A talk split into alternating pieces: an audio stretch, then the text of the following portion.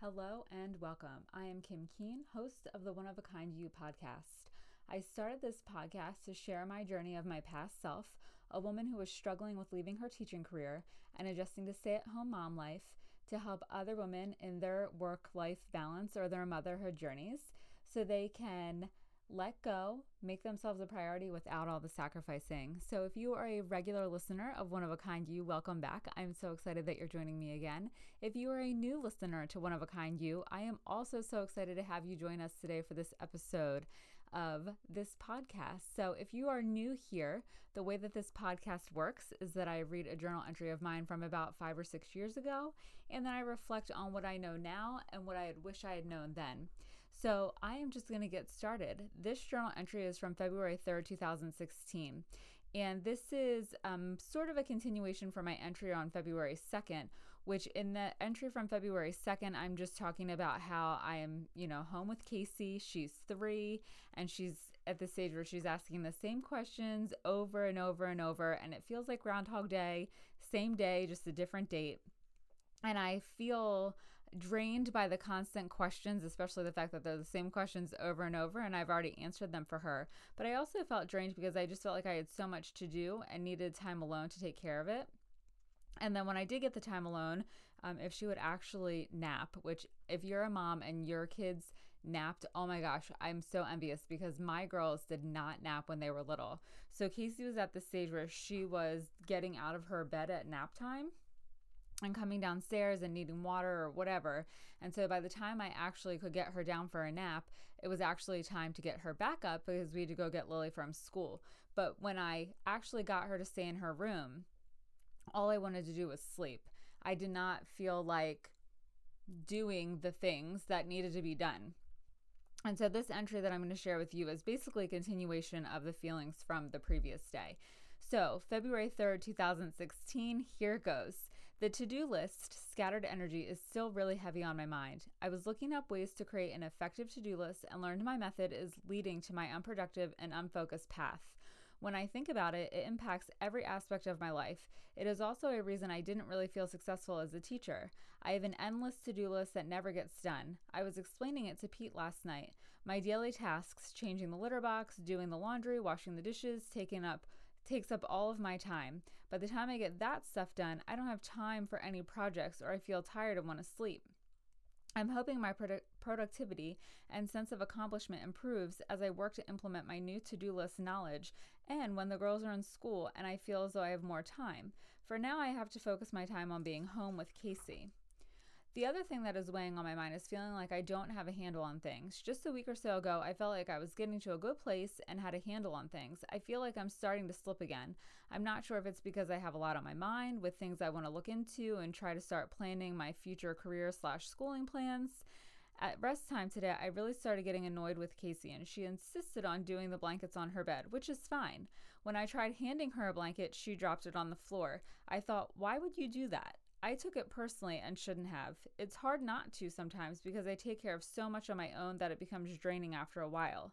I'm really needing to practice the grounding strategies I learned from Nancy at the Mind Body Spirit Fest. It's hard to snap out of the funk in the middle of it to implement them. It might be that I first need to learn to just breathe. If I get this down, maybe the other strategies will come more naturally.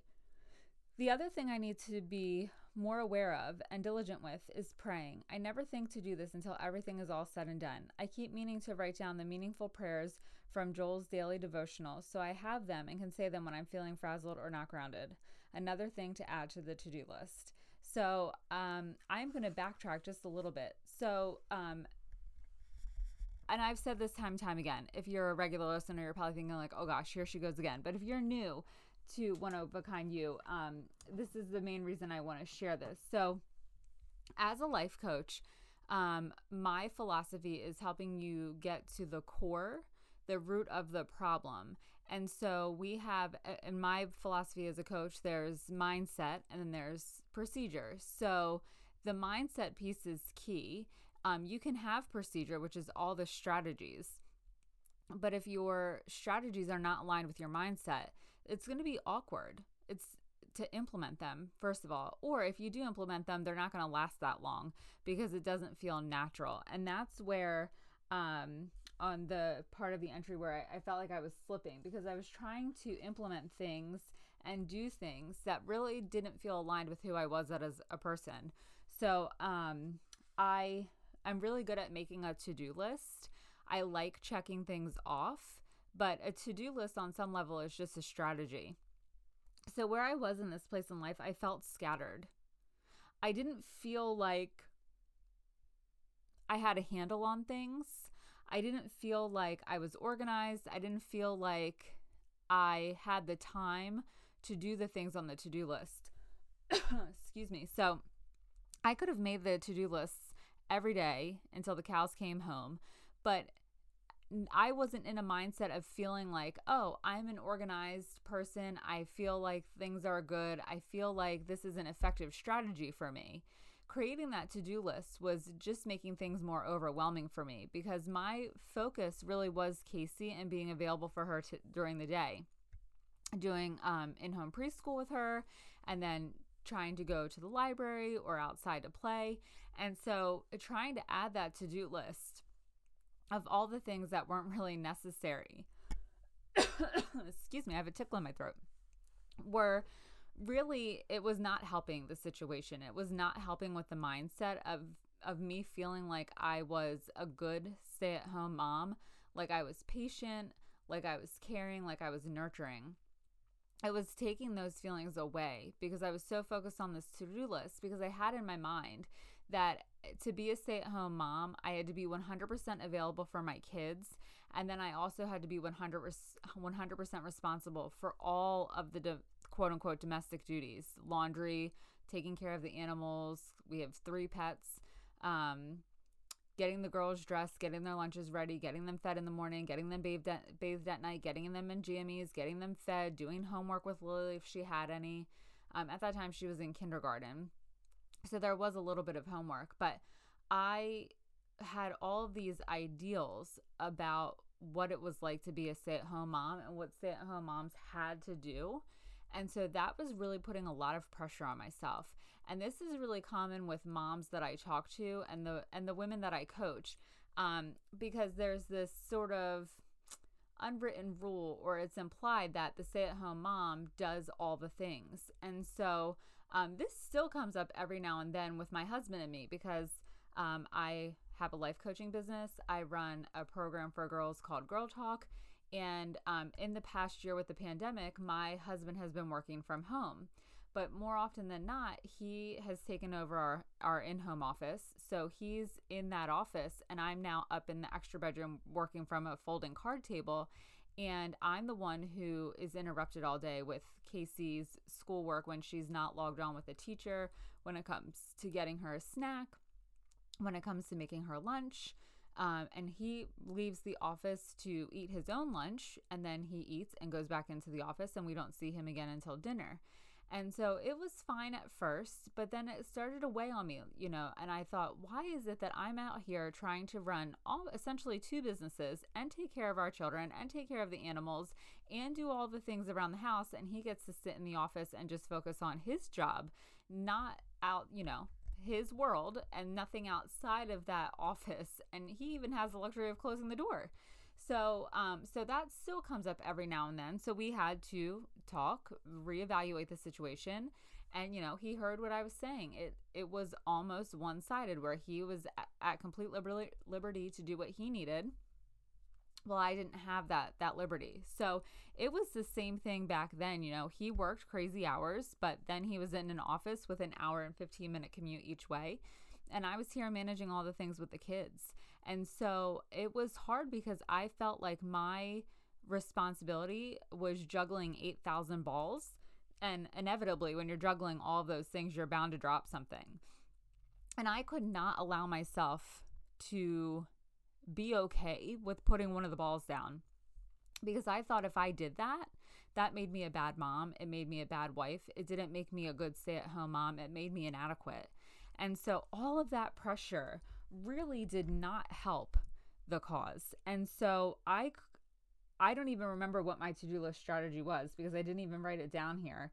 I don't even know what the knowledge was, but I can tell you that it didn't change. It did not change the to do list craziness. It did not change the feeling of not having enough time. It did not have, it did not change the feeling of being less exhausted and just wanting to sleep when Casey was sleeping. It didn't change any of those things.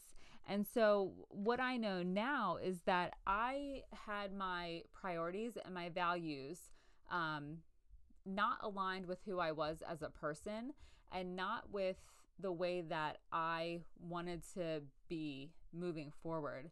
So essentially, they were outdated. My values were outdated because they were based on what I thought people would expect of me or think of me if I didn't do things just so in a way that they were supposed to be done based on this idea that I had contrived in my head. I don't know where I got a lot of the ideas from. It was just me, well, I do know on some level it was me compare, comparing myself to other stay-at-home moms that I would see on the rare occasion we would go to a mommy and me group or um, an event at the community center or the library. Um, it would be me comparing myself to my own friends and the way that their houses looked and the way that their relationship was with their husband and things like that.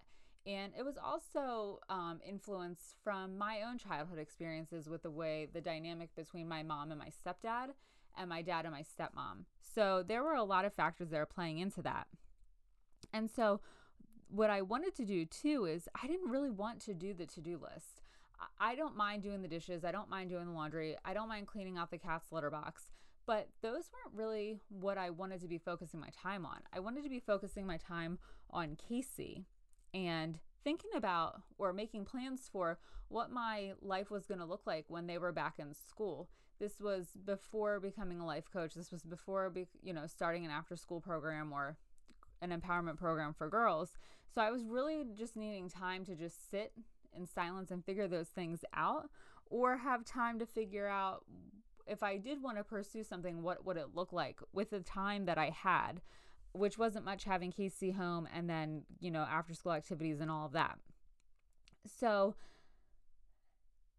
changing the the values that I focused on and made a priority would have been the most important thing here. And if anyone has any questions about what that looks like or um, how to do that, please don't hesitate to reach out on social media or shoot me an email. Um, I'm working with a client now, and we are going to do this exact values exercise. And if she'll be open to it, um, perhaps she would allow me to um, do it with her, and then I can post the recording so that you can hear it. Um, the other thing, too, though, is I was dealing with trauma, healing trauma at the time that this was all taking place. And so um, I gave everything a meaning about myself. So when Casey put the blanket on the floor, and now I look at that and I laugh and I think, really, a little twerp. But in that moment, uh, that probably was enough to send me over the edge. And um, it doesn't say that I like got upset with her or anything, but I know myself and I probably wanted to just be like, fine, you're on your own and walk out of the room and close the door and be like, I'll see you when your nap is done. Um, but look, reading back over this, that was such a trigger for me that she dropped that blanket on the floor because um, it said I didn't matter. She didn't care that I was helping her.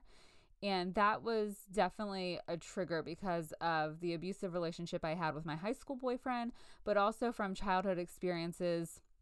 That was totally, I can see now reading that, think like, oh gosh, that was totally a trigger But her doing that really had nothing to do with me personally. She was just three and wanted to be independent, and she didn't want me to hand her the blankets. She wanted to pick the blankets up in the order that she wanted them and put them on her bed. And I should have just given her the space to do that to eliminate any frustration on my own part. Um, and the grounding strategies are super important. And, and part of that is just taking time to breathe and to do the five, four, three, two, one meditation and the five, four, three, two, one meditation is just focusing on five things that you feel, five things, well, I think it's five things that you see, four things that you feel, three things that you hear, two things that you smell, one thing that you taste. It's something along those lines, but you're just basically focusing on your five senses and counting different amounts of the things using your five senses. And I can post the exact meditation in the show notes as well. Um, but that gives you time to pause and to breathe and to just really take the situation in so that you can respond rather than react. And let's see, uh, to wrap this up, mm, strategies though. Uh, going back, the strategies have to be aligned to where you are uh, in your own personal journey. And so if taking a moment to breathe isn't aligned with where you are because you have a very short fuse, that's probably going to be really uncomfortable and probably not something that comes to mind very quickly. Um, so when at this point in time, I put a stop uh, red octagon, like a stop sign on the refrigerator, because that was my visual cue that I needed to stop when I was feeling overwhelmed or frustrated and give myself that reminder that I needed to breathe. And it's important to do big deep breaths so that you feel you're breathing from your stomach instead of shallow breathing. Because when you're in a trauma response, your breath can be shallow. And so, really giving yourself that time to do those big, deep belly breaths in through your nose and out through your mouth. And so, the other thing too is that I I've mentioned before that I wasn't really very spiritual because I didn't grow up that way. I wasn't raised to have faith or to pray or to speak to a higher power. I was raised where you just barrel through and that's how you overcome things. And so I can tell you at this point in time, I didn't write those prayers down. Um, at this time, I had started listening to Joel Osteen on um, satellite radio uh, in the car because it was helping me to change the way that I thought about things. But it was also for me, um, my in my mind, kind of like church and spirituality, and that was sort of where I was starting with dipping my toe into it. I don't really listen to Joel much anymore, um, but I do still get his daily devotionals in my email, um, and sometimes I read them and sometimes I don't. But because I wasn't raised to pray, this was not going to be a strategy that was going to work for me um, because it just wasn't in my realm of thought. Taking a breath was actually more aligned at that point um, for where I was in my spiritual journey, but also in my personal growth journey. That I, I didn't write the prayers down, I didn't read them, and it didn't help when I was feeling frazzled and overwhelmed.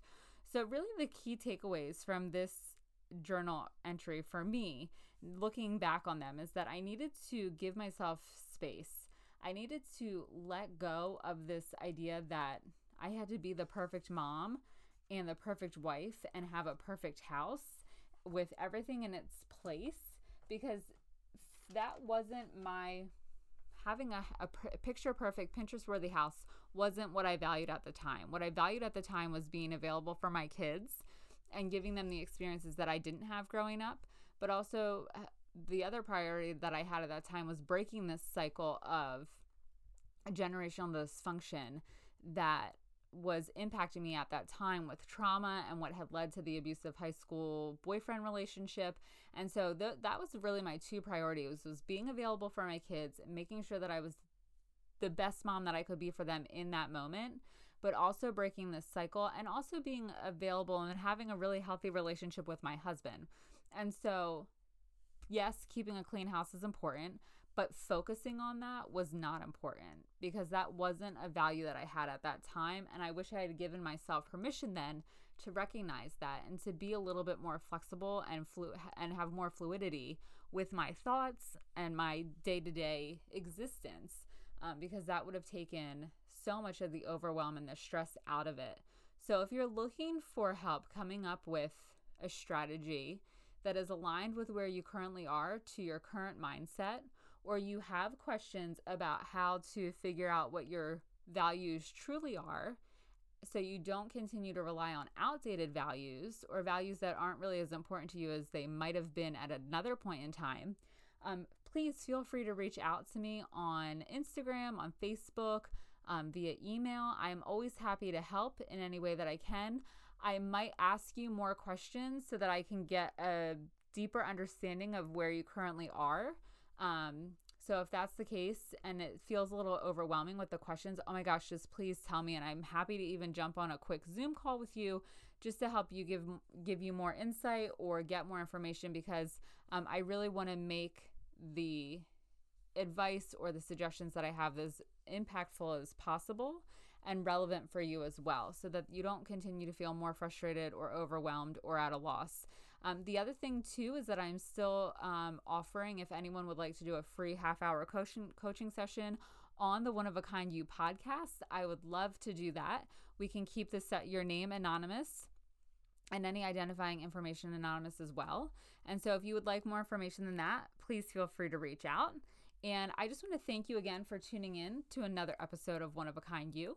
If you thought this was helpful or if you think this would be helpful for a friend, please don't hesitate to share and spread the love. And I hope that I will see you again next week. Thanks so much for tuning in.